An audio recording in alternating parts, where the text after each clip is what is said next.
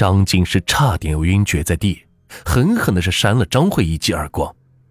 这时，刘松茂从超市买菜回家，张静一头向他撞去，刘松茂被撞倒在地，苦瓜、辣椒、西红柿是滚落一地。意识到事情败露，他不知所措。张静命令道：“马上让张慧离开公司，然后带她去做人流。”一个星期后，张慧结清当月工资，正式的离开单位。见妹妹没有做人流的意思。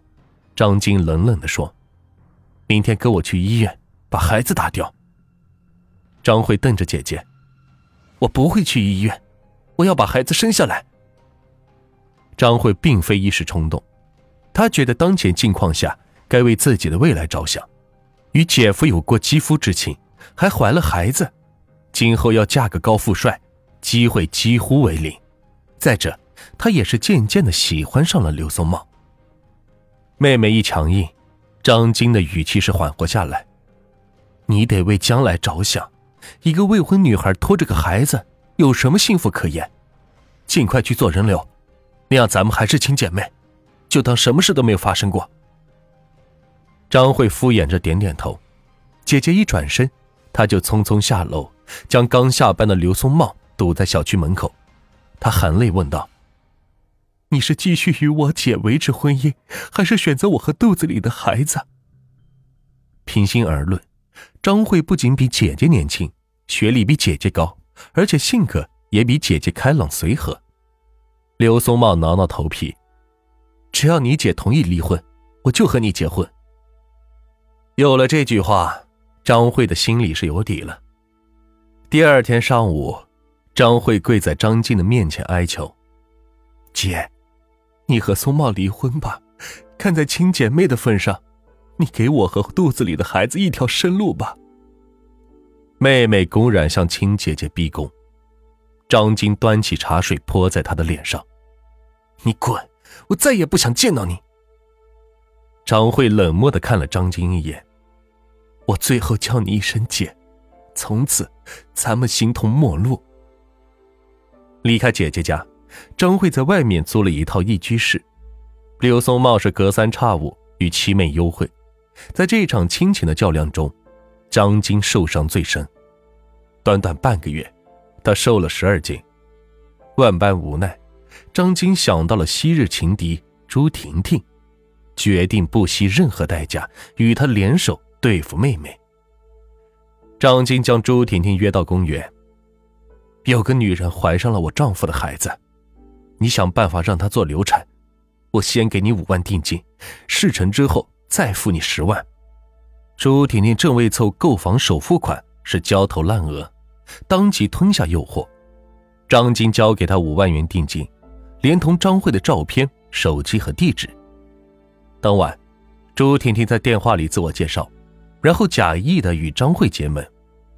我与刘松茂曾是同事，张晶污蔑我勾引她丈夫。逼我离开公司，他是咱们共同的敌人。我帮你想办法将孩子生下来，一起对付张静。孤立无援的张慧信以为真。三天后，两人在咖啡厅见面。周婷婷义愤填膺的数落张静，张慧觉得她是可以依靠的人，说一阵哭一阵。趁张慧上洗手间的功夫，朱婷婷悄然的将事先准备的打胎药物。搅拌进张慧的咖啡里。几分钟后，张慧返回，蒙在鼓里的她临走时，将咖啡喝了个精光。回家不久，张慧是小腹绞痛，慌忙的赶到医院。医生检查后告诉她是：“你是不是服用了打胎药物？胎儿是没了心跳。”张慧心如死灰，听凭医生将胎儿从体内做掉。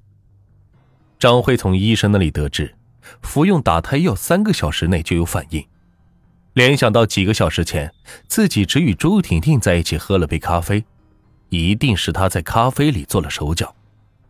第二天下午，张慧找到朱婷婷：“你让我流了产，我要报警。”为推脱责任，朱婷婷是供出了张晶。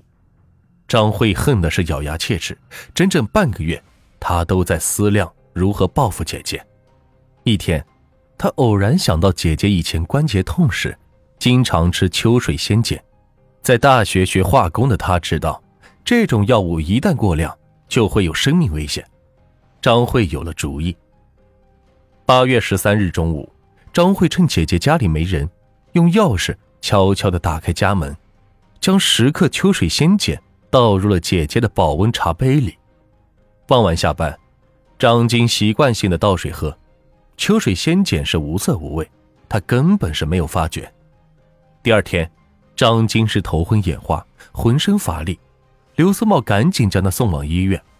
医生诊断后，凝重的告诉他们，张晶体内的秋水仙碱严重超标，幸亏救送及时，否则就会心衰身亡。一定是有人陷害自己。八月十六日，张晶向东城公安分局报警。警方梳理张晶的社会关系后，调取社区监控，很快的将目标锁定为张慧。第二天，张慧被抓获归案。姐妹情深，亲情撕裂，令人扼腕。本案中，最该接受谴责的是姐夫刘松茂，他让七妹怀上自己的孩子，违背道德和人伦，令人不齿。他是这起家庭悲剧的始作俑者。姐姐张晶也该反思，妹妹与姐夫属姻亲，没有血缘关系，走得太近容易擦枪走火。